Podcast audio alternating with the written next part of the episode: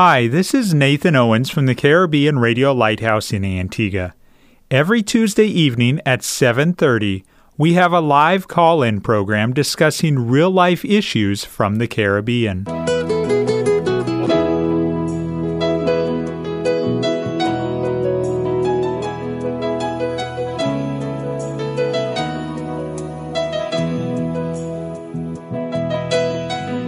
Sanctify them through thy truth. Thy word is truth. You're listening to That's Truth, a live call in program with Dr. David Murphy, designed to answer your questions biblically in this confusing culture. Dr. Murphy has over 30 years of counseling and ministry experience here in the Caribbean and is ready to answer your questions according to truth Good evening and welcome to yet another episode of That's Truth. I'm Nathan Owens and I'm in the studios of the Caribbean Radio Lighthouse with Pastor Dr. David Murphy. Good evening, Pastor. Uh, good evening, Brother Nathan. Pastor, we have a question that came in via text message in response to the program last week. And that question is Is Ellen G. White a God in the Adventist Church? And if not, what is her role? And why is it wrong to address her as Miss White?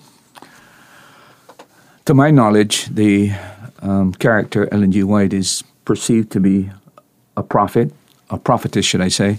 Uh, she's claimed that she has the spirit of prophecy.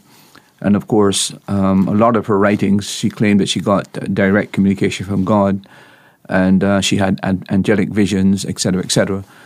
Um, so there's no reason to call her a god. I'm not too sure who would call her a god. And I see absolutely nothing wrong in calling her Mrs. White.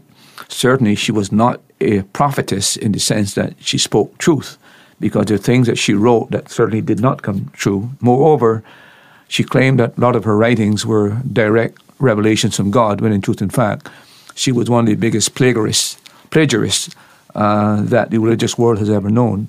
For those of you who doubt my assessment of that, you can go online and purchase the book, The White Lie, and you'll see absolutely where her writings are set on one side of the page and the sources of her material, where she got the material, is put on the other side of the page.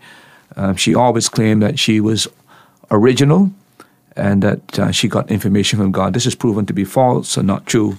She was really a huge plagiarist. This evening, we're picking up where we left off last week in our discussion of cults. And specifically, last week we were examining the Jehovah's Witness religion and comparing their teachings to Scripture.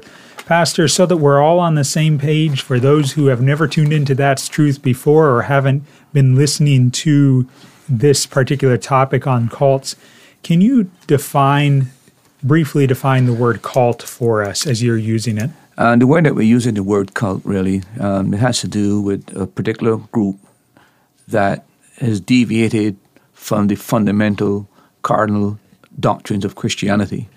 Uh, so we're using it in that regard, um, moving away from particular biblical truth.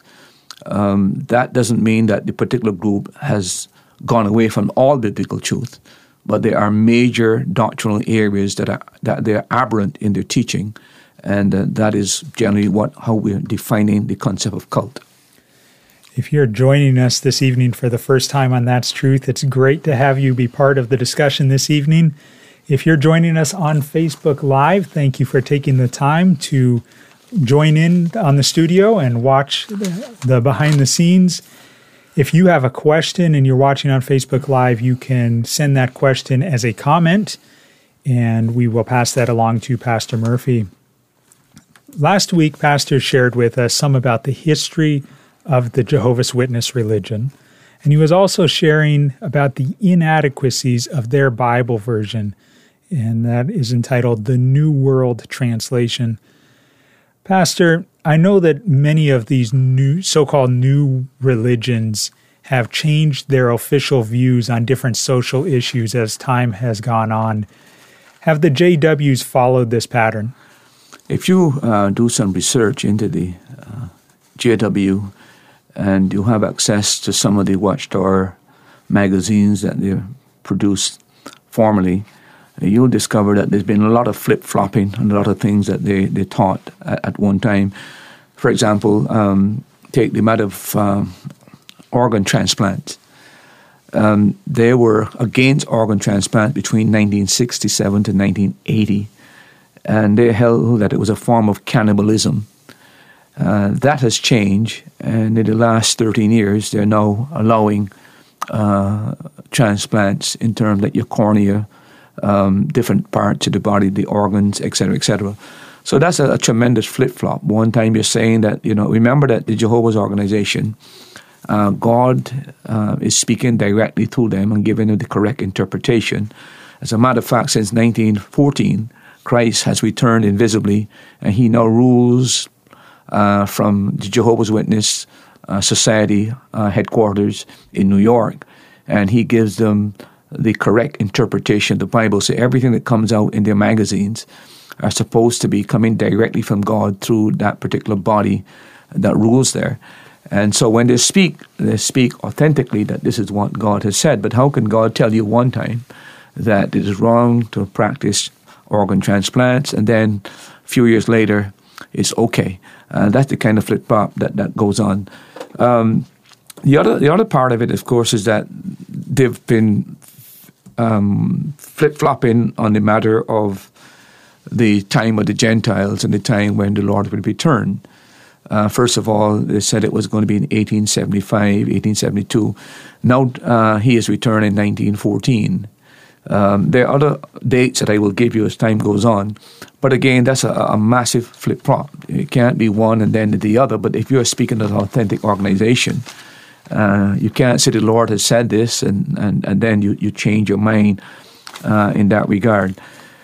And then um, the the other things that they have changed on, um, I don't know if you ever heard of Beth Sarim. Beth Sarim is supposed to be, uh, it really means house of princes.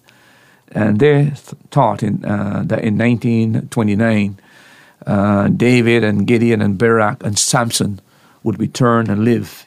So they built a, a kind of a, a palatial uh, building where these people were supposed to, to come back. As a matter of fact, in 1930, the deed of the property is actually in the name of King David and Gideon and Barak and Samson. And of course, 1927 came, 1929 came, 1930 came, nothing happened. And then the building was finally sold um, by them.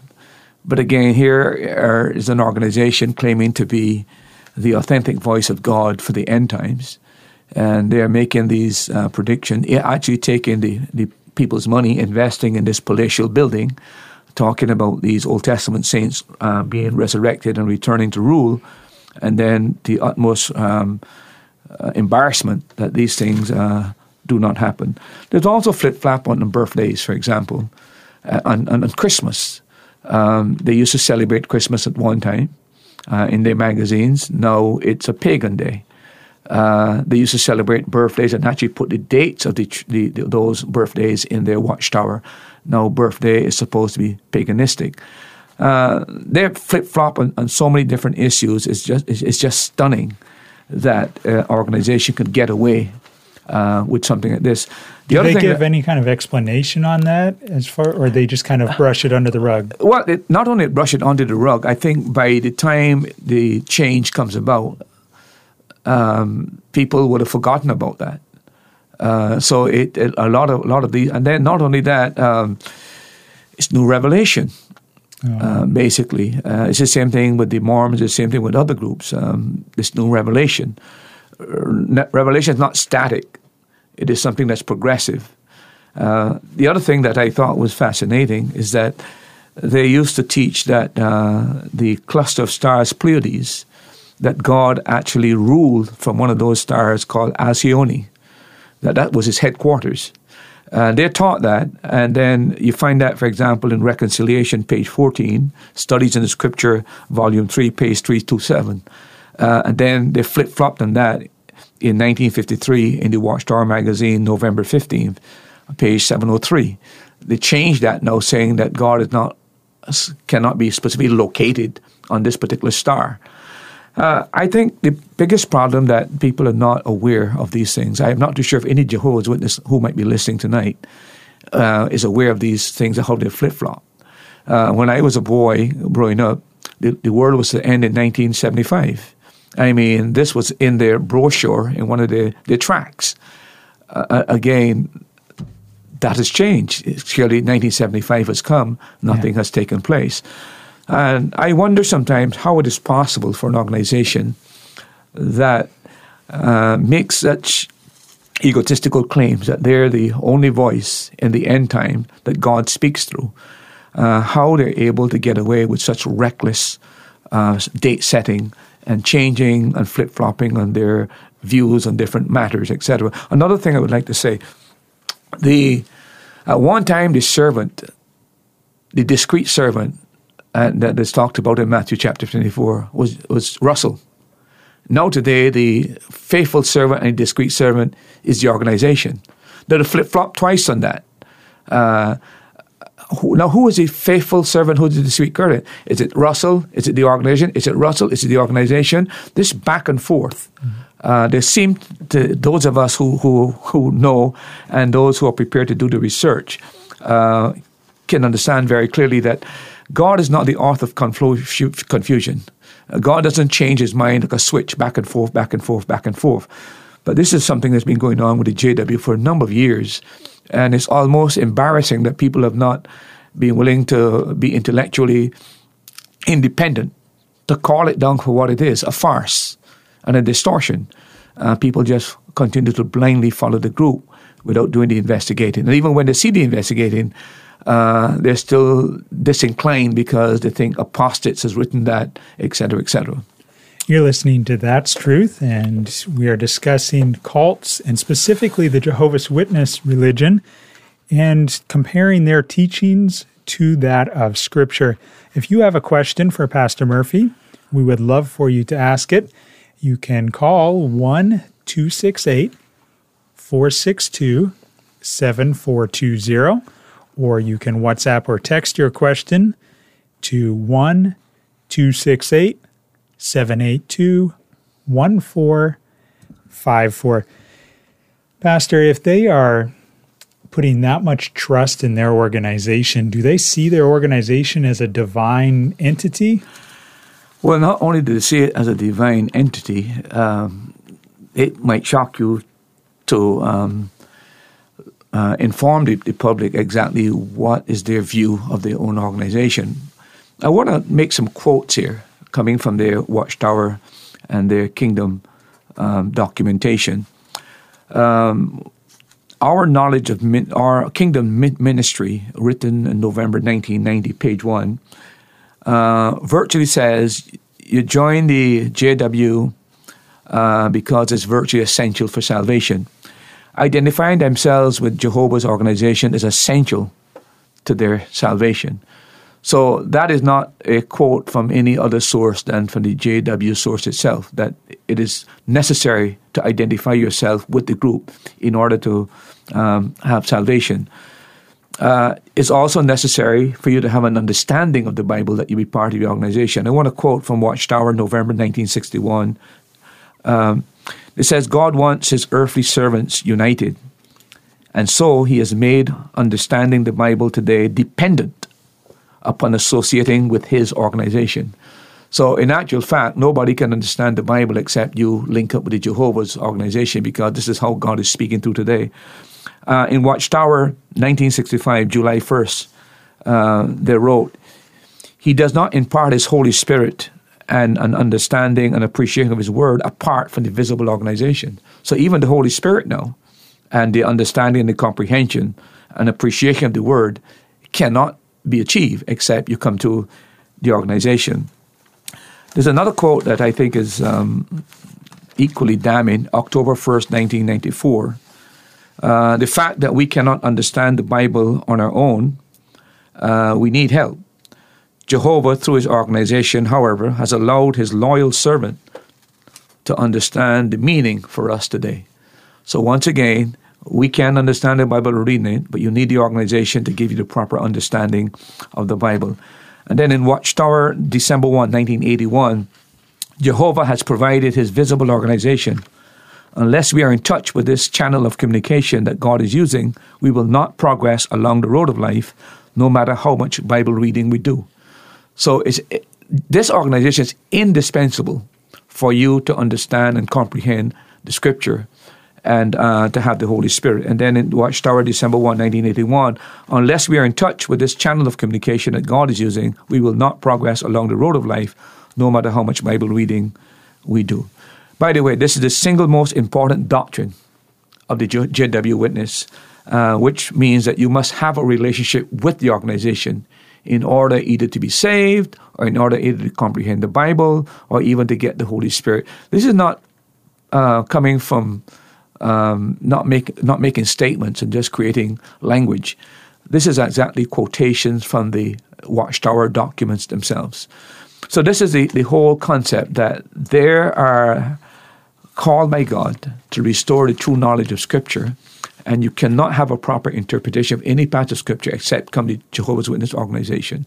That is basically what uh, is being taught uh, by them. One other um, uh, quotation, July uh, 15th, it says, uh, It is vital that we respond to the directions of the slave as we would the voice of God. Now, who's the slave? The Jehovah's Witness organization. So we must respond to them as we respond because they're actually the voice of God today. That's the kind of audacity and egotism, uh, egotistical uh, arrogance that comes from the Jehovah's Witness organization. So, as far as the Jehovah's Witness is concerned, it's not a matter, uh, you don't decide in scripture, it's not using your logic or using evidence or using biblical passages. What's important for him is the interpretation that comes to the organization because only that organization can properly interpret the Bible for people today. If that isn't cultic, I don't know what else is. I was just going to say that makes me think back to when you were talking about what the tenets are of a cult or characteristics. Yeah and the fact that if they say they exclusively have the truth, yeah. you can't get any more exclusive than that. That is the, the one of the fundamental marks of a cult. You'll also find it when we deal with the, the Seventh Day Adventists that there are the church called today to restore the true knowledge of God. When you go to the Mormons, it's the same thing that they're the end time institution called to restore the knowledge of God, which was lost. Every cult claims this exclusive link with God in somewhere, and it's about restoring the true knowledge of God. That's one of the marks of the cult, and clearly the JW have this mark supremely. I know that the Mormon Church had some very um, racist views uh, in their early days.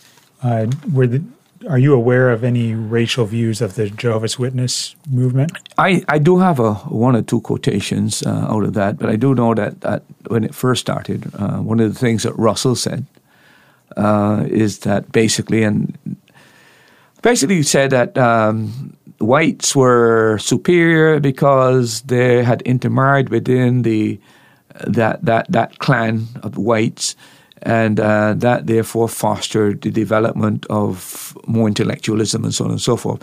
That is a statement coming from Russell himself. You would discover that most of the cults that started uh, at the time, the time in which they were living, the type of culture, the environment, uh, there was this racial bias. There's no question about that, and that was carried over into the into their religion when you study the Mormons, you'll find also as well that they had a lot. Uh, blacks, for example, were excluded, excluded from the priesthood. Um, I will give it a year when we start to deal with that. But for years, they were excluded because they were viewed as um, inferior, and they were also had the, the mark of Cain on them, etc. Uh, that's how they viewed at the time. But those things have changed over time because I think the environment has changed, the culture has changed, and the worst thing that can happen today is to be labeled a racist. So I think over time, this has brought about a transformation. I was reading and I saw it in a number of different sources. It said that the JWs or the Jehovah's Witness religion is one of the more ethnically or racially diverse religions of the world. So, doesn't that mean that they're doing something right? Shouldn't we be joining forces with them if they are so diverse? Diversity is not the cardinal thing when it comes to association or uh, going along. I suppose every other, uh, well, I suppose today the Mormons might claim that as well. I suppose other groups would claim it. What really matters is that, that, that we follow the truth of Scripture. What does the Bible teach? Is that particular group following the the scriptural principles? Is it following the biblical doctrine? Is it in line and harmony with what the Bible teaches? It doesn't matter how much social good they're doing. It doesn't matter how integrated they are ethnically, whatever it is. Those are those are not the factors that determine whether or not you become part of an organization. It all boils down to the matter of biblical truth, the teachings of Scripture, and what are the doctrines that they hold to. Um, even though they may have all these good things that they might be doing, whatever they're doing, uh, that is not the basis for making a decision to becoming part of a particular religious group. A little while ago, you were referencing the prophecies, and the, I think you said 1975 the world was supposed to end, and obviously that didn't happen. We're in 2018 now. What are some of those prophecies? Uh, what were some of their major prophecies? Well, look, they promised uh, about 13 times in their books that, that, the world would come to an end. First of all, 1877, then 1886, then they went to 1914, then they went to 1915, then they went to 1925, 1939, 1940, 1941, 1942, 1946, 1950, and then 1975. So they've been changing, they've been moving the goalposts every time. And uh, um, the one that is most cardinal, however, is the 1915 date, uh, when 1914, 14. when our Lord was supposed to return. And by the way, it is fascinating how they came up with this date. They have no logical s- system of hermeneutics. Uh, they have no laws of hermeneutics, how to interpret the Bible. They just seem to grab one verse from one section, ignoring the context altogether, and just pushing them together. For example, take the 1914 date. Mm-hmm. And this is how they arrived at it. Um, they did a calculation, and they said the last king of Israel was 306 BC. Um, they said that's uh, 605 BC. So I'm sorry, 605 BC, uh, BC. That's when the last king of Israel was there, and they took the three and a half times in the book of Revelations. Um, you'll find that in the book of Revelations, and that is equivalent to uh, Revelation 11:3. That's equivalent to 1260 days, th- three and a half years, basically. Okay, and then what they did they took the seven times in the book of Daniel. You remember Nebuchadnezzar? It was seven times he would be uh, become like an ox and eat yeah. grass. Mm-hmm. They took that seven times. Now, if three and a half times is 12, 60 days, seven times is going to be twice that, which will bring you then to uh, 20, 25, 20. All right? And what they did uh, basically after that is that they um, subtracted the 607 from 2580 and came up with 1913. And that then they lead that to, because they come to 1914. No, that's how they arrived at 1914. That the Lord would be the next ruler after the, the last Israeli king, which is 605. Uh, so when you take these seven times, and you do your computation, uh, you end up with 25, uh, 20. And then what you do now, you, you just subtract and you come to that date. So you set that date as the Lord coming to reign. Now, how in the world you take three and a half times or uh, from Revelation, you take seven times from Daniel, and then you take 607, 6, uh, 605 BC. And by the way, most uh, historians will tell you the last king was not 605 5. It was 586 BC when uh, 586 when the Jewish kingdom was lost and Nebuchadnezzar completely destroyed it. So they are at, they are at loggerheads with the the historians who gave 586, 587. They're saying it's 605. But that's how they came up with 1914. Now, by what system of logic can anybody explain to me how you can arrive at that day. There's no context. They've taken one passage out and just ripped them apart, then bring them together. But why is 1914 the day? Because the Watchtower says that's how it is. And they're the final voice of God today. They're the ones that interpret the Bible, but they have no system of hermeneutics and it's just a random process of bringing things together, but the date was settled. Do you know how they would respond to the verse that says that no man knoweth the the time of the return of Christ? Well, uh, I am not too sure um, exactly how they would respond to that because I don't think that is relevant to them. Do you think they? T- I guess I should ask. Do you know if they removed that verse from their? No, that verse is, is still in their, their Okay. Bible, but they would they would they would put a spin on it Okay. uh, and uh, would probably relate that to the the coming back of Christ during Armageddon, right? But remember that by setting 1914, they've set a date for Armageddon, the final day when the world will end, because all those who were alive in 1914, that generation cannot die off before mm. Armageddon happens. So if you do the calculation, you take 12, say 12 years, 14 years for somebody to be saved in 1914. Mm. The people today who are still alive, who need are waiting to die, are those who are in 94, 96. And I do not know of how many Jehovah's Witnesses in 94, 96, and how many of that generation. But that generation has to die off from 1914. When that generation die off, Christ has to come back and Armageddon has to, and he set up his kingdom. So, quite frankly, right now, we are minutes to midnight as far as they're concerned because those that are left are in the 90s, either 94, 95, along that line. So, how much longer we've got? That is the kind of uh, bizarre interpretations that they have. But again, it's set in the in stone, and I suppose when that generation is gone, they'll probably come up with another date. Yeah. we have a question that has come via WhatsApp message from the UK. Is the JW right in not celebrating Christmas on the 25th of December, seeing there is no recording of the day and the date of Jesus Christ's birth? I think every believer has the right to make the decision in respect to days. Paul makes that very clear in Galatians and in Colossians. Let every man be fully persuaded in respect to a day. And of course, in the book of uh, Colossians, uh, Paul is dealing with Jewish uh, celebration and dates where there were people who had come into the, into the Christian faith, were still Judaizers, holding very strong to Jewish dates. And there was certainly some dispute as to whether or not you should have these Mosaic um, holidays as uh, coming into the Christian faith. And uh, the Apostle Paul left it to the discretion of uh, the believer. Let every man be fully persuaded in respect to these matters. That goes back to the Sabbath as well. There was still some confusion. But again, Paul said, let every man be fully persuaded. Now, because we don't know the exact date that Christ was born, which is correct, uh, some people put it in October, some put put it in January.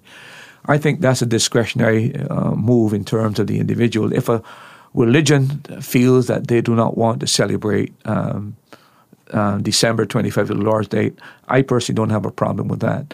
However, if a religion does decide to celebrate that, I don't see then why somebody should hold that against that person because um, I came from a church in Barbados that celebrate uh, um, the December 25th as the Lord's as the um, the birth of our Lord. Um, but we were not. I mean, even as a church, we weren't too sure. Nobody knows exactly what date it is. But we never saw it as a pagan festival. We saw it as a time set aside uh, to worship God, Christ and to recognize His birth.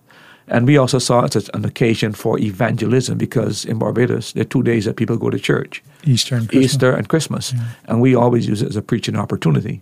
So I think uh, a decision like that has to be made, and um, I, I I would not in any way condemn any church that said, "Listen, we're not going to celebrate Christmas." On the other hand, I will not consider any church paganistic or any group paganistic because they decide to observe uh, that particular date for the birth of Christ. While we're on the topic, though, why do the Jehovah's Witnesses not celebrate Christmas? Is it because it's December 25th, or are there other underlying reasons they oppose? Basically, my understanding is that they perceive it as a pagan festival.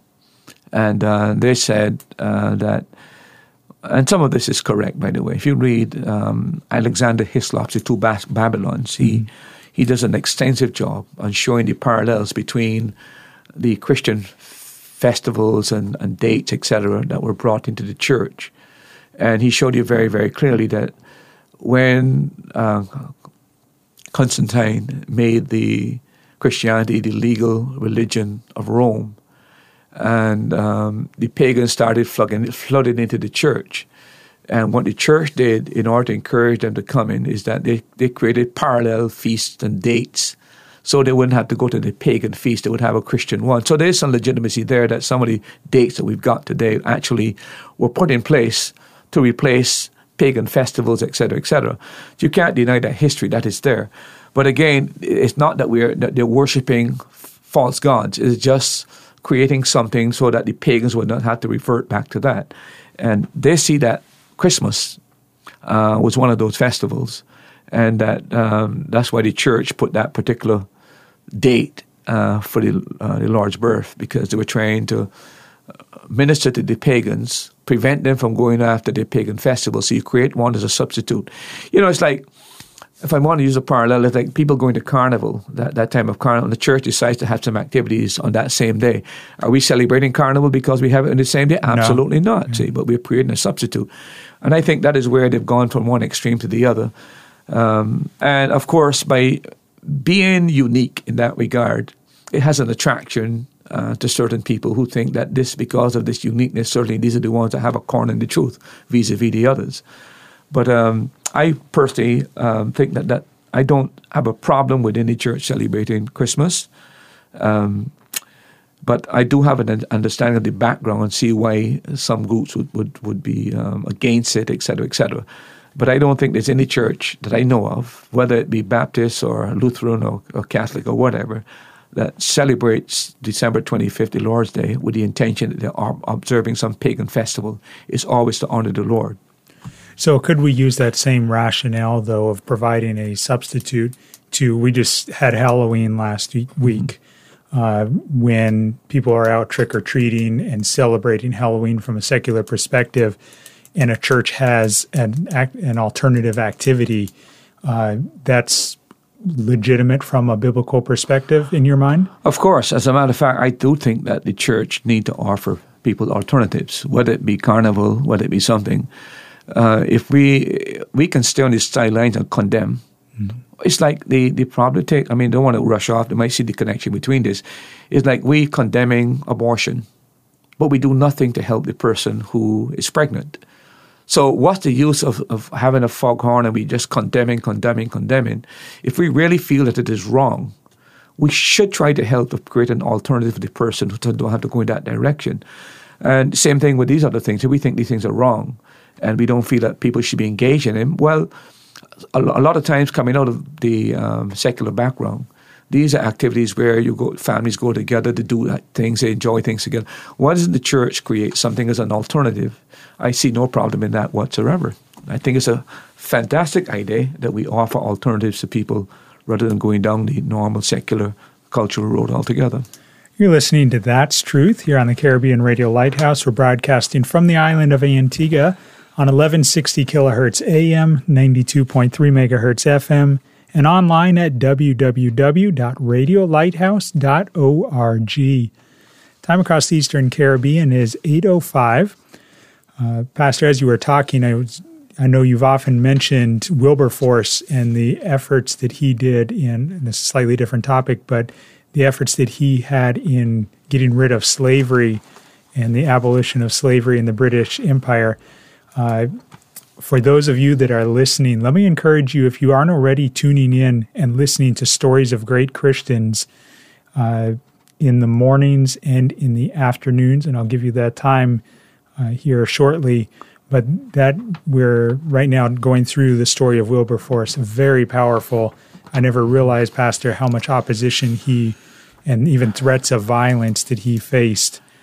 Yeah, I think that's a classic example of a person who saw his responsibility uh, to God. And, and remember, Wilberforce, was a politician, and we need to constantly remind ourselves of that. But again, he took Christ and he took Christianity into the Parliament of England. And uh, he took a st- stand and uh, brought the moral issue on the conscience of the nation of England. And by persistence, persistence, constantly, and not only that, he gathered the facts about what really slavery was like and, and, and so on, and was constantly bombarding uh, the other politicians with this until eventually the conscience of England was won, and, and that's what, what resulted. If you're interested in hearing stories of great Christians, 1015 on weekday mornings and also at 337 on weekday afternoons. Back to the topic of cults. And let me encourage you if you have a question for Pastor Murphy, you can send that question via WhatsApp or text to the phone number 1268 782 1454. I'll give that to you again. WhatsApp or text your question to 268 782 1454. Or you can call and be put live on the air. We would be glad for you to do that. The phone number is 1268 462 7420. Pastor, these prophecies that were made on specific dates that were supposed to, the world was supposed to end or Jesus Christ was supposed to return, um, how, what happened when they didn't become fulfilled? Was there exodus, people leaving the the Jehovah's Witness religion? Yeah, um, that happened not only with the Jehovah's Witness religion uh, when the dates were set, but also happened with the, the uh, Seventh Adventists. When in 1833 and then 1834, first in March and in October, uh, and then they had the great disappointment, 1834. Um, people just left a lot of these movements. Uh, but some still persisted over a period of time. Same thing with the uh, the JW. They've had exoduses when they've set dates and the dates didn't come. Uh, so that is to be expected. But again, there are people who have remained with the organization because it's very, very difficult after you've built your life believing something, then to make the shocking discovery that all you've followed is just a myth and that you've been misled. And there are a lot of people who find it difficult to embrace uh, that reality and they would rather remain in the darkness rather than be shocked by the reality of truth. And, and consequently, there are those who, no matter what happens, they're willing to take the spin that the organization has given as a basis to continue within the organization. The other thing I like to say about Nathan is let's forget that there is such a thing as spiritual darkness. Remember that um, Corinthians chapter 3 talks about Israel, that in reading the book of Moses, there's a veil over their eyes. They can't see the truth whatsoever. But then Paul says that veil is removed through Christ. So in other words, it's like you're reading something, but the, the lens is giving you a distortion. You can't really see the truth. And then suddenly you replace the lens and now you can see clearly. That's what the Bible points out happened. If that could happen to Israel, yeah. can imagine what it can happen to anybody because Israel was God's select people. Yeah. But because of their disobedience and sin and unbelief, the Bible said they were judicially blinded by God in the book of Romans, but that veil will be lifted off and lifted off in but Christ. But how can a loving God allow people to be blinded to the truth? Well, let's put it this way. We are responsible for the knowledge that we are given, the light that we're given. And there's nobody on the planet Earth anywhere, any man that truly seeks God with all of his heart and is willing to uh, respond, God will get that message to him somehow, whether it be through a missionary, whether it be through a visit, the problem is are we willing to follow scripture, follow God's word? Are we willing to follow an organization or even a church or an institution that interprets the scripture? Are we going to allow the Spirit of God to show us what? The, because He's the teacher. When He, the Spirit of truth, will come, He will guide you into all truth. He's the one to illuminate the Bible to you. Uh, so it's important for us that no matter how grand a preacher or teacher or priest or whoever that person may be, he is not the absolute authority. The Word of God is the final authority, and you must look to Scripture and the Holy Spirit to help you interpret Scripture as opposed to looking to man. Otherwise, anybody can be deceived unless we allow the, the Word of God to be the final authority. Why is it that you believe that why do you believe that God has not given us this is the specific date that Jesus Christ will return or this is the specific date that the world will end? Why has he left us in the dark? Well, we're supposed to be living by faith and not by sight. Uh, there's an element of faith that has to be there. As long as there's, uh, for example, um, if we know the exact date that he's coming back, let's put it this way: there are some people that, if it is a long distance, they'll live it up for a while, and human nature is such. Well, I'll, I'll, I'll begin to clean up my life before that particular date comes. Uh, the other thing is that by having this hope, we purify our lives. Uh, if we know when the master is going to come, uh, we prepare ourselves for that. But if we don't know, we keep ourselves in a state where we are always prepared. We, we're supposed to live looking for Him.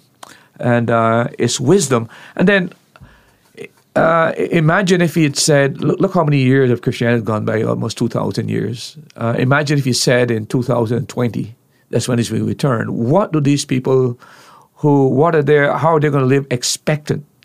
Um. How are they going to live expectant? Now, now, nobody, the Lord could have come back anytime because he left that as imminent, but we have to live with this expectancy. And remember that uh, those going through trials and tribulation and going through hardship and difficult need something to look forward to. They need something to ho- ho- hold on to, basically. And I think that expectant spirit buoys you up when you are going through trials and temptations, etc., etc. So I think it's all part of God's wisdom in that respect. The other thing is that um, don't forget that the delay of the Lord's return, we are told in, in 2 Peter, He's not willing that any should perish, but all should come to repentance. So this delay period is to allow as many people as possible to take hold of the truth and believe the truth and embrace the truth. So extending this period of time is providing opportunity for salvation. That's how gracious God is. Pastor, are there any warnings or suggestions that you would give to a Christian, a born again believer who is wanting to witness and be a testimony to a Jehovah's Witness? Well, I, all I would say to a person like that, you're going to require extreme amount of patience. Um, if you don't have any patience, um, it's going to be very difficult for you to be able to minister to a JW. Uh, the other thing I would say to that person is that you have to uh, read up on the literature to find out what they really believe. And one of the, the things that you need to be able to do is to discredit the organization. If you can't discredit the organization, there's no way that you're going to be able to deal with doctrinal issues because remember, uh, their belief system centers around the headquarters. Jesus came back in 1914 and he's been ruling invisibly from that organization, directing these men who are the leaders, giving them and informing them the correct interpretation of Scripture and all the doctrine that they give in the uh, magazines, whether it be the Watchtower or the Awake magazine, this is actually coming directly from God to His Spirit and to angelic beings. Now, the only way you can do that is to destroy or undermine the credibility of where these things are coming from, because they are telling the people this. So, if you can show it to them, hopefully, and you can get them to actually do some investigation, because most people that you tell these things to uh, think you're apostate, you're against the JW, you dislike the movement uh, they think that your facts are skewed. But if you can get them actually checking for themselves in their archives uh, or reading some very good books where they got copies of these these documents, etc., so they can verify that these are authentic, it would help them. The other thing that you need to be very careful about that, that Jehovah's Witnesses can overwhelm the, the average Christian with his knowledge of verses of Scripture, not knowledge of Scripture, but verses of Scripture, because they've been systematically trained how to respond to certain matters. They, they've got it uh, already in their minds memorized, what scripture to respond, etc., etc. And they can overwhelm you unless you yourself are knowledgeable of their doctrines, their teaching.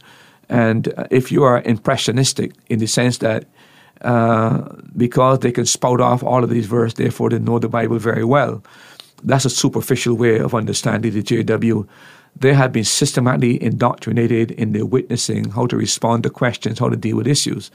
We have not done as good a job in, in training our people and mentoring our people in that respect. So a young convert can be really overwhelmed. He's trying to lead the JW, but it might be a reverse because he's so overwhelmed with the kind of Bible knowledge this person may have. So you have to be very watchful in that regard.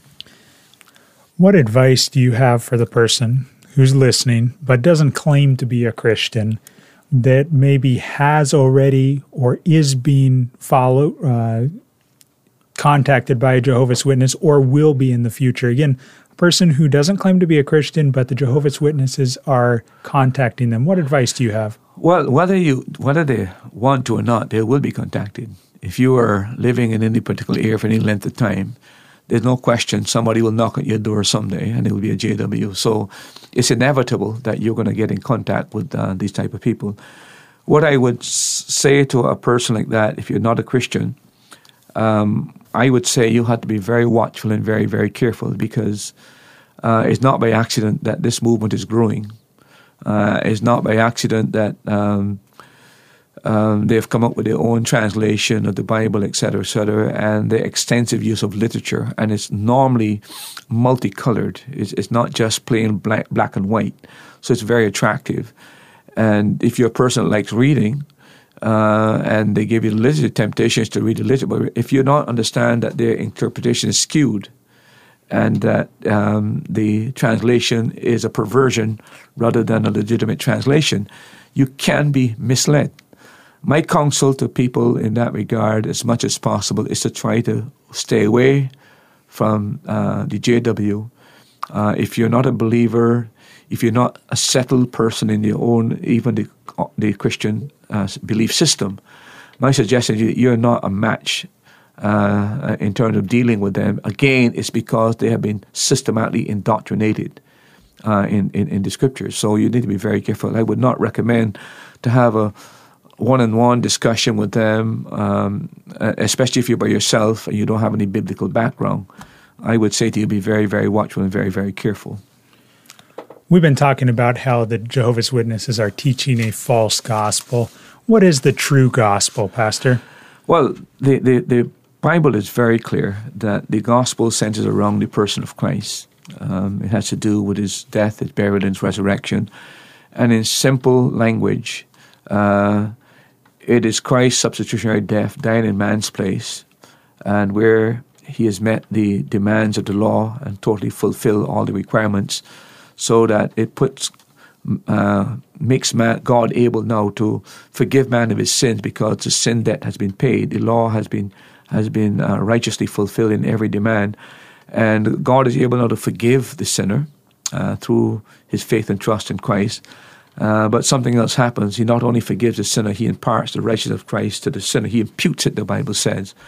So it has to do with having one's faith and trust in the substitutionary atonement of Christ and his death on the cross and his resurrection uh, for our justification. So it's a very simple matter of trusting Christ, putting your faith in Christ, Christ, but understanding that this Christ is one who is God the Son. This Christ is one who died in our place as a substitute, and this Christ is one who makes righteousness available to us when we put our faith in Him. So the simple thing is just to believe in Christ, to trust Him. That is, in essence, what the gospel is all about. And you're not being a cult by saying that the gospel, the only true gospel, is in God's word. Well, uh, listen, when we talk about cults and non cults, the issue at hand with us is what how does what these teachings compare with the Bible? Okay. We can make those kind of definitive statements about the gospel because that's exactly what the Bible teaches. And there is no gospel apart from what I just said. Um, any other proclamation that offers any other hope outside of Jesus Christ, outside of his death and his resurrection, is a bogus gospel and another gospel. And Paul said, if a man preach another gospel, let him be accursed. So there's only one gospel, and that is what the Bible teaches. Do you have a question for Pastor Murphy? We have 40 minutes left in the program, and we would love for you to send in your questions or call with your questions. If you'd like to call, the number to call is 268 462 7420. Again, 268 462 7420. If you'd rather just WhatsApp or text message your question to Pastor Murphy, that will work also. The number for that is 268 782 1454.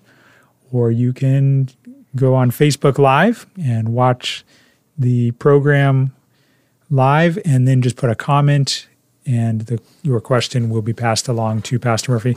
Pastor, let's spend some time looking at some of their uh, peculiar beliefs, and then we'll look at some of what they believe about some of the key doctrines that are in the Bible. Well, let's talk a little bit about the fact of being born again. Okay. They have some unique teaching on this matter. Now, John chapter 3 and also Peter talks about uh, no man can enter the kingdom except be born again. But within the JW theology, there are only one group of people that are born again. That's the 144,000.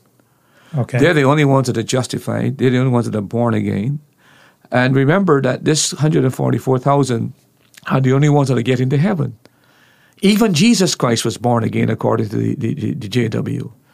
And uh, So it's a unique teaching, a unique doctrine. Um, the biblical teaching really is that any man that wants to get into the kingdom of God, get into heaven, he must be born of the Spirit of God.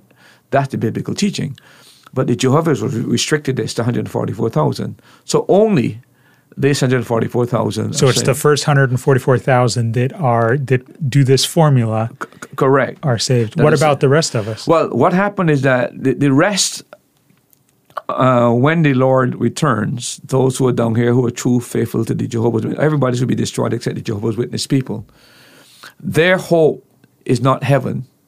Their hope is living on earth for a thousand years. And then if they're faithful for that thousand years, they'll go into the eternal kingdom. But they're not going in as spirit beings. They're going in as, as humans with their bodies. They're two different groups. Only the 144,000 Jesus has spirit, have, are spirits. We made um, spirits. But the others will be in their physical body, uh, but they're not going to be changed and transformed into spirit. So their hope is not a heavenly hope. Their hope is an earthly hope. That is so um, unscriptural. In my understanding that they have to earn their salvation then by living a good life in that thousand years. Otherwise, yeah. that's the, another unique teaching about the atonement. Uh, Christ um, did not complete the atonement. He did part of the atonement, and what he did is that he restored the human race to where Adam was. Okay. Adam lost a perfect life. Now he's given us the opportunity to get a perfect a perfect life. So the same way Adam was on earth as a human being, what Adam lost was because he disobeyed God, he was put out of the, the Garden of Eden. What Christ has done is given us an opportunity to be put back in the Garden of Eden in the restored kingdom. Where do they get that from Scripture, or that's all extra revelation? All of that is supposed to be derived from uh, taking different parts of Scripture from different parts of Scripture, but that is what the God told the select interpreters for the JW that this is what is all about. Again, it's what they say, how they interpret the Bible that's passed down to the followers through the Awake magazine and through the Watchtower magazine. So that is their spin on it. But any person that would take the Bible and read it for themselves would recognize that the 144,000 are not Jehovah's Witness. They're Jews, 12,000 from each tribe. It has nothing to do with the Jehovah's Witness, and it has to do, later we'll discover, with the, the, the tribulation period, and that these will be uh, 144 witnesses sent out over the whole world because the church will be raptured. But again, when you don't have that knowledge and that background, and you don't even understand the biblical uh, teaching on eschatology and things to come, and the organization has thrown that at you, and you're, you're a person who have faith, remember that if you don't go along with the organization, you don't have eternal life. If you're not faithful to the organization, you will not uh, escape Armageddon. Uh, so you're living by whatever they tell you, you have to follow question that just came in from a listener in Antigua.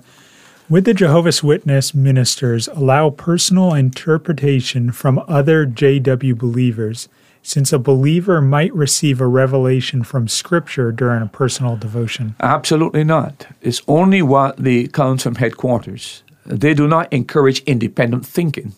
So it's kind of like the Catholic Church in the Dark Ages. Correct. It basically, it, it, they, they blame the Catholic Church in the Dark Ages for people in darkness because it had to come through the Pope. No, in a sense, they've reversed that, where mm-hmm. everything that a proper interpretation must come to the organization. So they do not encourage people. As a matter of fact, they would not allow a Jehovah's Witness to read uh, anything written by an ex Jehovah's Witness explaining why they came out of the movement and why the doctrine is incorrect. You do not associate with a, and if they discover that you're reading a book that was written by an ex JW, you are disfellowshipped and you've put out the organization, that means that your family can speak to you. Uh, you are almost like a pariah, uh, and that is part of the the pressure that is placed on the JW to stay within the organization, remain silent, and they don't explore and investigate what ex people. For example, there's a guy called Franz uh, called uh, The Crisis of Conscience. I would recommend anybody get that book.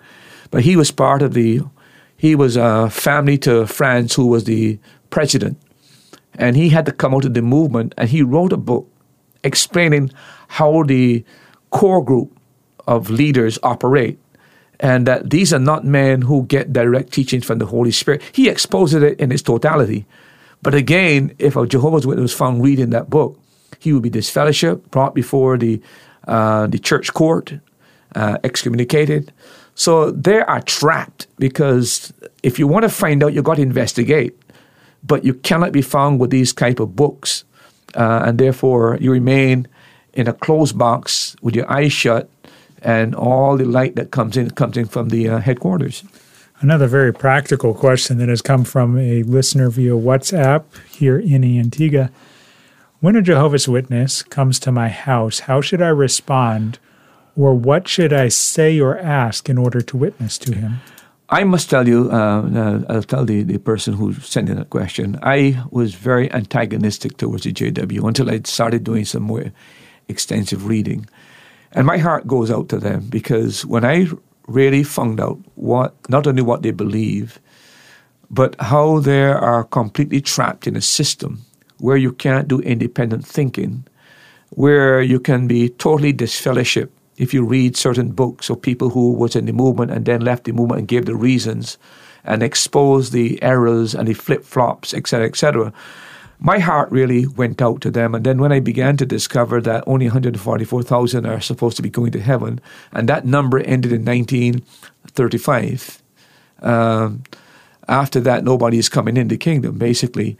Uh, my heart really felt for those um, within the, the, the, movement. And then when I begin to understand some of the, the teachings and the doctrines, and they're so unscriptural, how they've created the New World Translation, which is a total distortion a travesty for translation. Then I read all of these uh, Greek scholars who, all of them condemned the book as a complete perversion.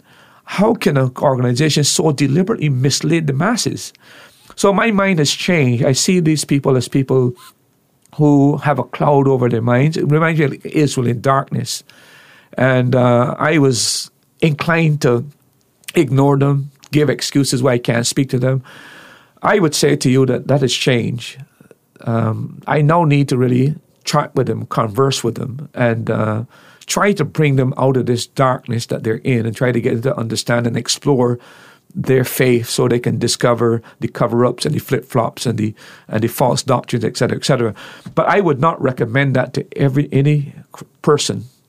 I think unless you're knowledgeable in the Bible, unless you've done some uh, research of what they believe, unless you can respond to some of the twisted interpretation that they give, uh, I think you ought to pursue that with caution. Are there any other peculiar beliefs or doctrinal differences that you'd like to draw attention to?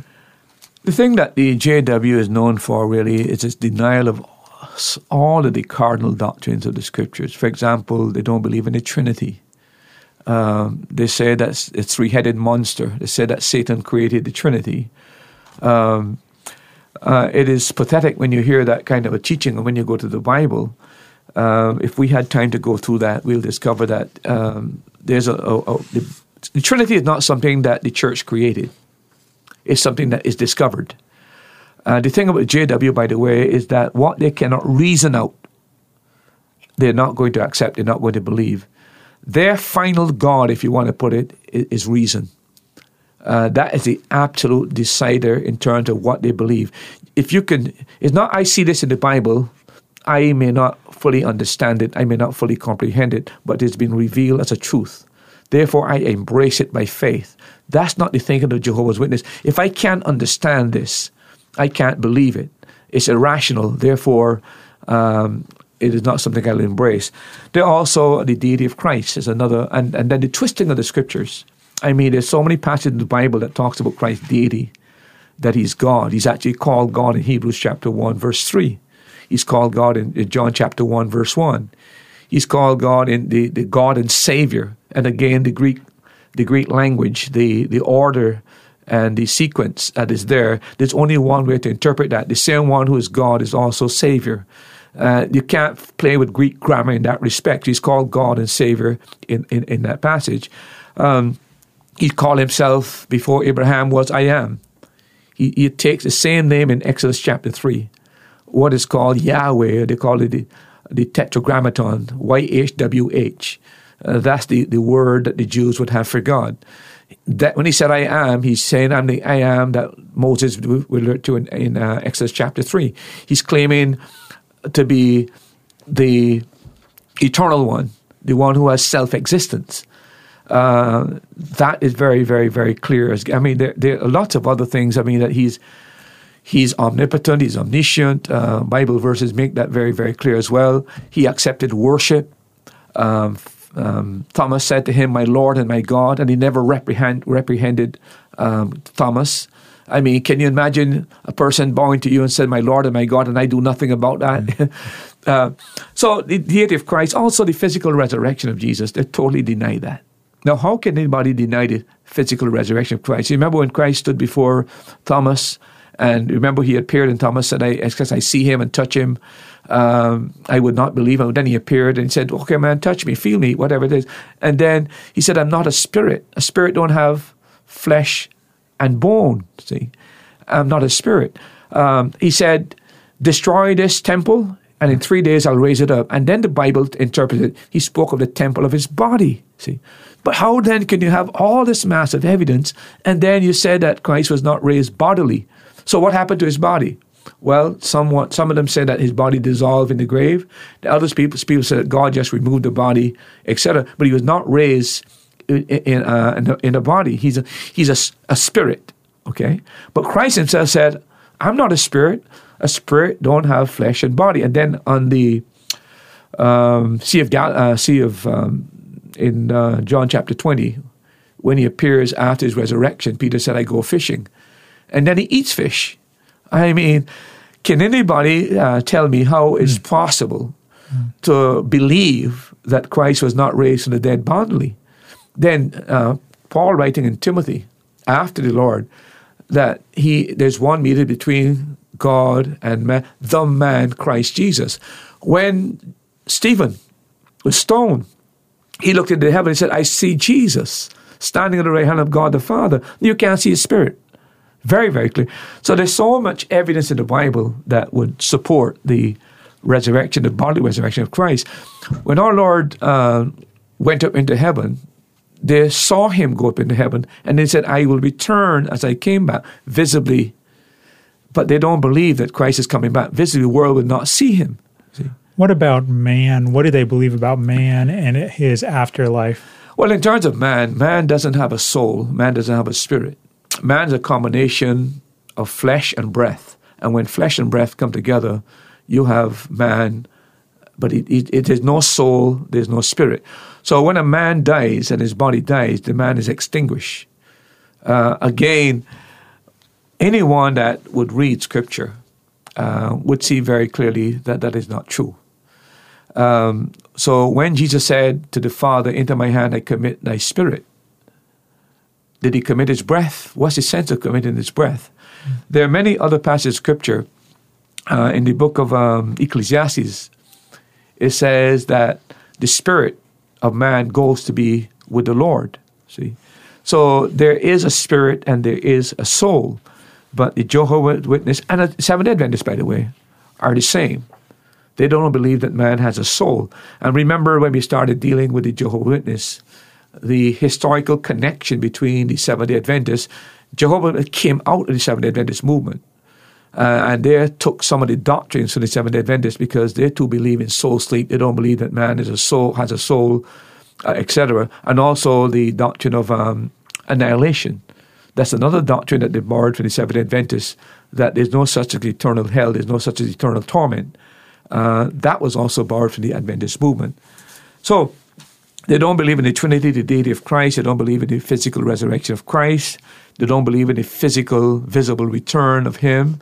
And they don't believe in hell. They don't believe that man has an immaterial part. If they don't believe in hell, how do they excuse what does the word hell in the Bible mean? Because that word is all throughout Scripture. Yeah, but the thing you need to remember about the Jehovah's Witness is that they give their own interpretation to the word. Okay. They would use the word like we use the word, but it's a semantic game. They have injected their own meaning into those concepts. This is not only true of Jehovah's Witness, this is true of all major cults. They're using the language, the lingo, the, the, the, um, the jargon that we would use in Christianity, and we think because they speak of hell or they speak of Hades or whatever, that they mean the same thing that the Christian would mean or the or lexicon would mean, but that's not. They're given their own spin to the meaning. So this is how they play the game uh, in that regard. Uh, what about the Holy Spirit? I think you touched on this last week. Yeah, the Holy Spirit is God's active force. Uh, he is not a person. Um, he is just the power of God. Again, uh, if you go into the Bible, that makes absolutely no sense. Uh, Jesus said, When He, the Spirit of truth, is come. In the Greek language, it is in the masculine pronoun that is used of the Holy Spirit again and again and again. He will guide you into all truth. He will teach you. Now, how can an inanimate force or power teach? How can he guide? Uh, the Holy Spirit can be grieved. How can you grieve something that is not a person? The Holy Spirit um, speaks. The Holy Spirit um, guides. Um, when you read the Scripture, uh, you find that the Holy Spirit spoke when it was Paul and Barnabas was going to go out, etc., etc. So if you go into Scripture, the Holy Spirit, He has a will, He has feelings He can feel, and of course, He has intellect because He can teach. That's what makes a person. He has will, emotions, and intellect.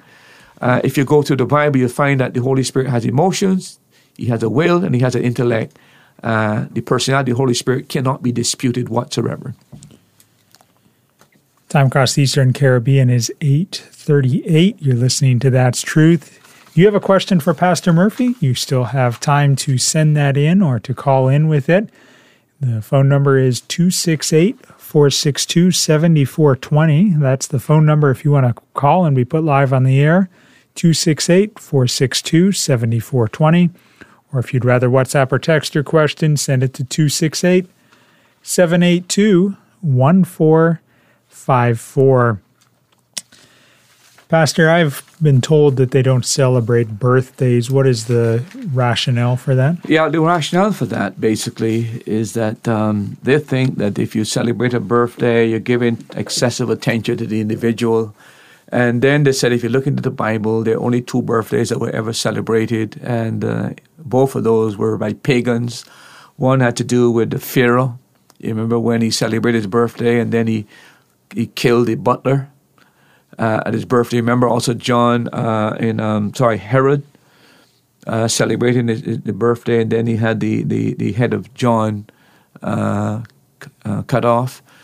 So uh, they say because Pharaoh and Herod um, celebrated the birthdays and was responsible for the death of someone, they feel that.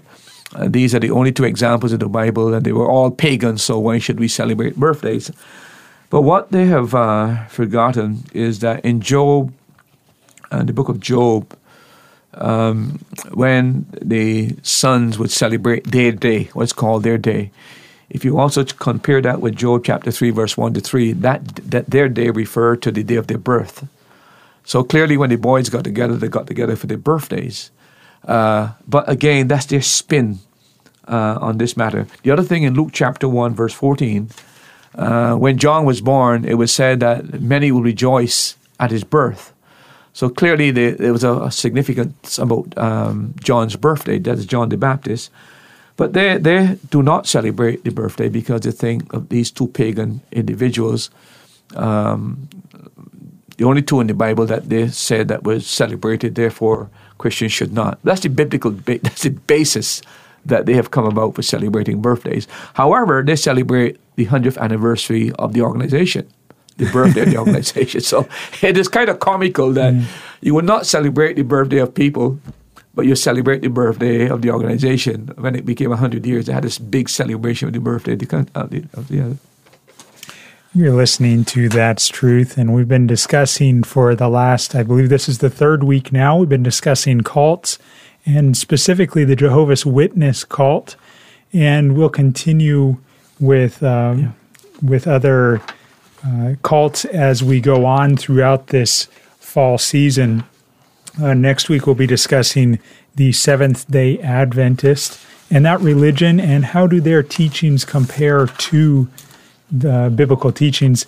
Pastor, on the Jehovah's Witness, we've been talking for a couple of weeks now about them. A very straightforward question Are they Christians? Why or why not? It's impossible for me to, in any way, um, um, endorse the JW as a Christian uh, organization.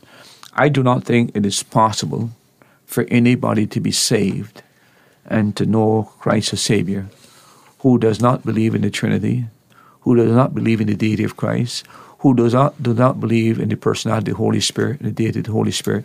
Remember that the Holy Spirit is the one that convicts. If there's no Holy Spirit to do convicting, how in the world is a person going to be saved? The Holy Spirit is supposed to guide you into all truth. He's supposed to bring, uh, convict you of three things of sin, of righteousness, and of judgment. Now, He's supposed to do that. How is He going to convict you of righteousness and judgment and sin if He's not a person? I don't know how that is possible. And then, uh, of course, how are you going to be saved if you do not believe in the resurrection of Jesus Christ, the literal physical resurrection of Jesus Christ? That is part of the gospel. Then how can you uh, anyway believe that you're saved if you believe that Christ's death did not complete the atonement? He brought you to the point where Adam was, and now you have to work your way through being faithful so that you have a right now to the life that Adam had. How in the world can that be anywhere redemptive? How can you be a Christian and not be born again? I mean, when you consider these these facts, the Jehovah's Witnesses are outside the pale of uh, Christianity. But when you go on their website, jw.org, and they have a page that says, Are Jehovah's Witnesses Christians? Yes, we are Christians for the following reason. So I'm just going to go, go down ahead, go and ahead, get ahead. your biblical sure, perspective. Sure.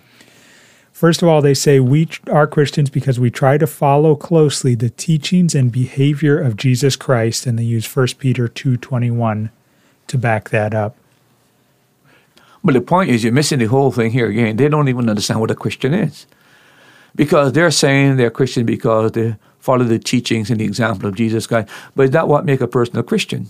No. A person comes to become a Christian when they put their faith and trust in the finished substitutionary vicarious death of Jesus Christ. Okay, so the next point they say is we believe that Jesus is the key to salvation. There is not another name under heaven that has been given among men whereby we must be saved.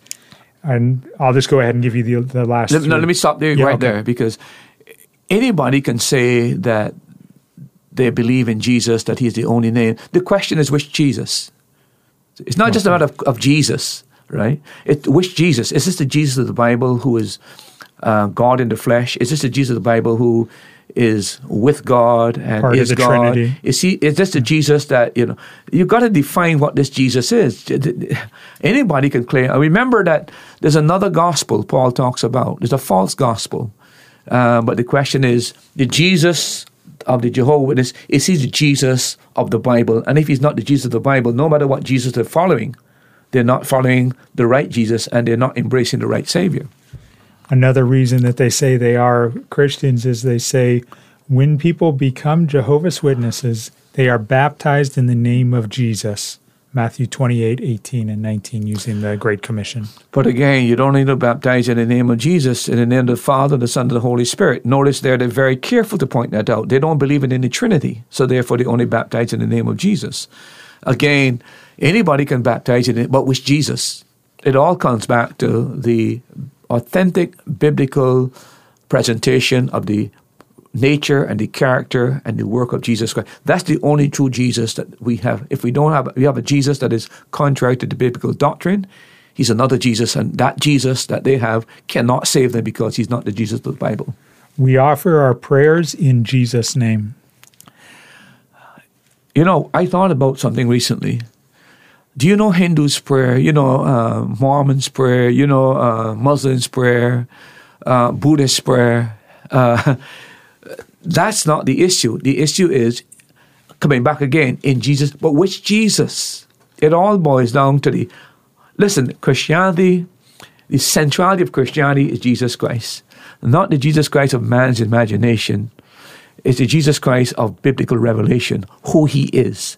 And no matter um, using a name, unless that person is defined and his work is defined, uh, salvation is only found in the biblical Christ. They don't have the biblical Christ. So no matter how much they're baptized, how much they read the Bible, no matter what, and they use the name Jesus, it's immaterial because it's not the Christ of the Scriptures.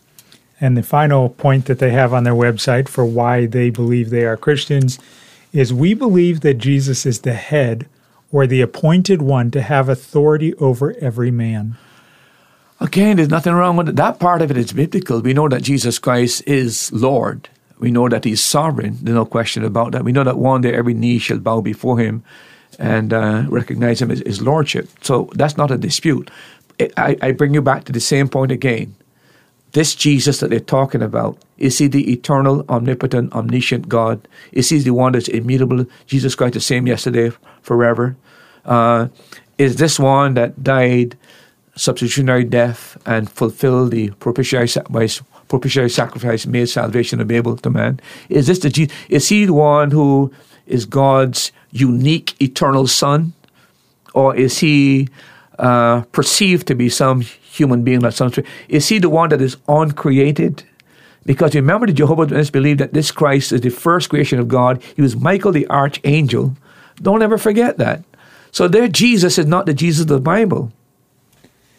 They also state that uh, they do not believe there is any basis in Scripture for saying that God tortures people in an everlasting hell. Does God, does the Bible teach that God tortures people or people are being punished for their sins? They, they point to the Jehovah's Witnesses. Remember that this how Russell started off. Russell started having a problem in his teenage years with the doctrine of hell. He found it highly offensive. And he found that all Christian doctrine and all Christian creeds were unreasonable. And he started searching going outside Christianity because, and until he became part of the, the, uh, the Seventh day Adventists. They themselves did not believe in eternal punishment. They themselves did not believe in a hell. Uh, and uh, so he is biased against the biblical doctrine about hell. And there's no question about it. The Bible makes it very, very clear that there is torment in hell, but that torment is self imposed. And what I mean by that is this the Bible has told us very, very clearly that we can escape the wrath to come by putting our faith and trust in Jesus Christ. If a man deliberately refused to take the way that God has provided uh, to um, avoid uh, hell, a man has made his choice in that direction. God has to punish sin. The wrath of God is upon man's sin. And uh, whether man likes it or not, God is a holy God. Uh, God is also a loving God. So therefore, the holy God who must punish man provided a way of escape because of his love, and he's made that available to man. But what if a man rejects that, deliberately choosing to go his own way? God is left with no choice but to exercise his wrath and his judgment because his holiness has been offended. You mentioned that Russell was offended by the concept of hell. Is the true gospel always offensive if it is leading someone to true salvation? Well, you read Paul's writing. Uh, Paul talks about the offense of the gospel. Uh, of course, the offense of the gospel involves more than just about the hell. The offense of the gospel uh, is about God. Uh, in other words, it humbles man. It tells every man we are all in one boat. There's not rich and poor. There's not intellectual and, and somebody who's dumb and smart. In other words, there's nothing about you. We're all in the same. It brings us down to the same level, and that is offensive to human nature. Uh, so that is part of the offense of the gospel. And not only that, uh, it's offense to the gospel also because a crucified Christ, who's seen to be crucified in weakness, but yet is the very power of God, that's offensive uh, to the uh, to the Jews and also offensive to the, the, the, the, Greeks. So the offense of the gospel will always come when you present the gospel as it is. It humbles man, saying you've got to uh, bow yourself before God in brokenness and ask forgiveness because you're you're a sinner. You're not just a good person. You're a bad person, and you need forgiveness. That is humbling to man. So the gospel has an offense, no question about that. So you're saying that in order to be truly saved, you have to have experienced conviction. Apart from conviction, you can't be a believer in Jesus. You can't be a true born again believer. I am not saying that. The Bible says it. Very, very clear. The Bible says it. I mean, you read, uh, when he, the Spirit of truth, is come, he will guide you in all truth, and then he will convict you of sin, of righteousness, and of judgment. And uh, you read the book of Acts as the, the apostles went preaching the gospel. The Bible said they were pricked in their hearts. There's conviction anytime the gospel is preached and, and God is working, the Holy Spirit is working in a person, there will be conviction. There is no salvation without conviction. There must be conviction. May I ask a question? Yeah. Why would I want to trust Jesus Christ if I don't feel convicted about the fact that I'm sinful and I need Him? Yeah. When you think about Or it, just be a restrictive. yeah, yeah. force. It, it's it's just it, it's just part of the package. Repent and believe is the gist and the essence of what the gospel is about. So, almost every organization or religious organization has done some sort of good. Uh, they may have misled the truth and misled people to uh, spend eternity in hell. But what is there anything good that the Jehovah's Witnesses are doing that we can learn from and apply to our lives in order to make us better Christians? I, I don't know what social programs um, the the JW are involved in, what kind of activities. I do know that one of the setbacks for the movement is that they don't encourage their young people, for example, to get involved in sports. Uh, they don't encourage them to get involved in, um, I mean, um, national events like go to the stadium, uh, recognize independence. Uh, I am not sure, you know, like the Seventh day Adventists, we know they're involved in hospitals and schools and so on and so forth. I'm not too sure what the JW in terms of any social work they're doing. But I would say, as far as the Christian is concerned, um, I think we ought to really, really learn from them in terms of their zeal, in terms of their conviction about their beliefs, in terms of the sacrifice they're willing to make uh, in that regard. Um, I would say that those are some of the the the um, things that I, I pick up from them because um, you got to give them credit. You got to give them credit that they're really, really uh, zealous in terms of getting the message out. But again, their motivation is to be faithful to giving out Jehovah's Witness message because it is only your faithfulness that will allow you not to be destroyed when Ar- Armageddon comes. So the motive really is self-preservation. That's what it is. And unless you are faithful in giving out the tra- uh, the gospel, uh, the the uh, magazines, and and witnessing, you not being faithful when Arma- Armageddon come, you're not going to escape. You're going to suffer the wrath of God. So it's self-preservation basically that motivates them. For us now, we believe that we're saved by faith in Jesus Christ apart from any kind of works. And maybe because of that, we're a little bit lazy in terms of being more aggressive and more dedicated and more committed and more active. Uh, but they, they're, they're, it's about self-preservation basically. We have a caller from Nevis. Thank you for calling and go ahead with your question for Pastor Murphy. Good evening. Good evening, sir.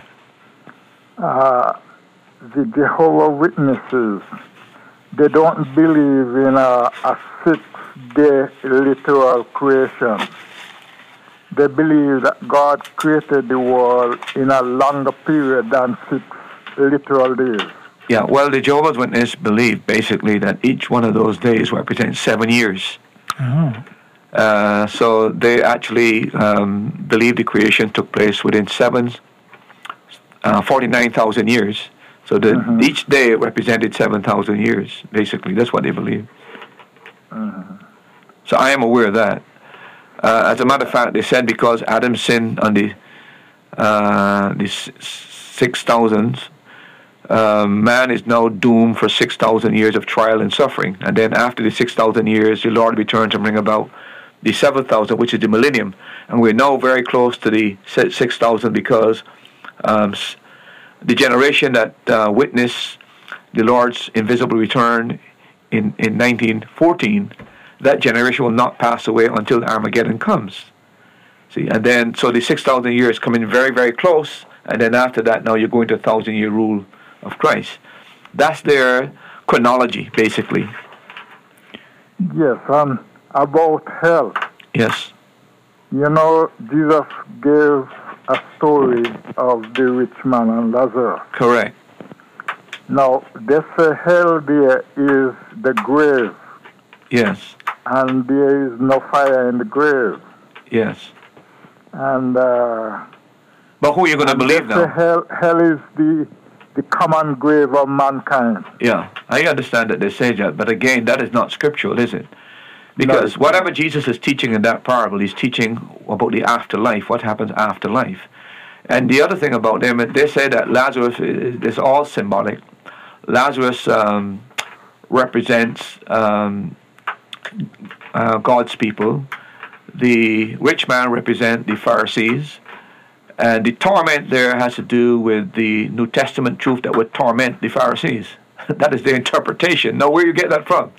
Again, that comes out of the Jehovah's Witness organization. But again, because they speak for God, uh, etc., the Jehovah's Witness uh, person who follows must accept their interpretation of that passage. But clearly, um, Christ is pointing out that there is an afterlife and that those who die outside of Jesus Christ will suffer torment. And there's not only that passage, there are many other passages. The word uh, that is used um, in the book of Mark, um, that is used, the Greek word, has to do, the word really means torment. And it has to do with eternal torment as well. And then if you go to Revelations, when the Antichrist uh, and the devil is, uh, the false beast is cast into the lake of fire, a thousand years after, they're still there. Mm-hmm. Uh, so, no. yes, go ahead. The, they believe about the uh, the lake of fire and the second death. They say it's just a death from which there is no resurrection. It's no torment. Yeah, but that, that, that they won't be resurrected as in the first death. Uh, correct, but they believe as well that people are annihilated. That when you die, there's no consciousness after after death. That that's part of the reason they don't believe The that. Seventh Adventists also believe that. Yeah, but don't forget the JW came out of the Seventh Adventists. The, the the doctrine about the soul sleep, the doctrine about they're not uh, annihilation and there's no hell, that was borrowed out of the Seventh Adventists. So there is a relationship between the two. Thank you very much for that call. I appreciate you listening. And real quickly, Pastor, we've got about 40 seconds left in this episode. Anything you'd like to add to wrap up the topic of the Jehovah's Witness? All I would say to the people of Antigua and those who are listening, we are in a truth war. And the thing you've got to settle in your mind has to do with what really is the truth. And my suggestion to anyone who's listening get your Bible, dust it off, make it a regular part of your life. And as you go to the scriptures, ask the Holy Spirit to help you to understand. We're living in a day of confusion and a day of deception. And the only safeguard against that is to have a handle on the truth. And there's no other source of truth than the Word of God. My advice to you is to get into the book. And I asked this question earlier, but just to make sure we're all on the same page, are Jehovah's Witnesses Christians? Absolutely not. Thank you for joining us for this episode of That's Truth. Be sure that you join us next week as we continue on the topic of cults. And we're going to be focusing specifically on the Seventh day Adventist Church and specifically on what doctrines they have that are contrary to Scripture. We'll take our time and go through them very methodically in a structured fashion. If you know of any Seventh day Adventists, let me encourage you to have them listen and to call in with their questions or their concerns. Thanks again for joining us this evening. Thank you for joining us for today's program. We pray that the Holy Spirit uses the truths shared from God's Word to strengthen your faith. Now you've heard it. That's truth.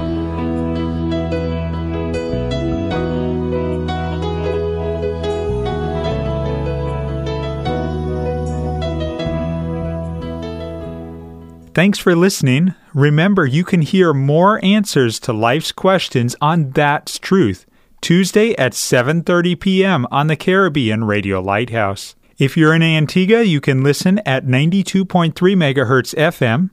If you're in the Caribbean, you can listen at 1160 kilohertz AM or listen online at www.radiolighthouse.org from anywhere in the world or you can subscribe to this podcast. Looking forward to having you join us next time.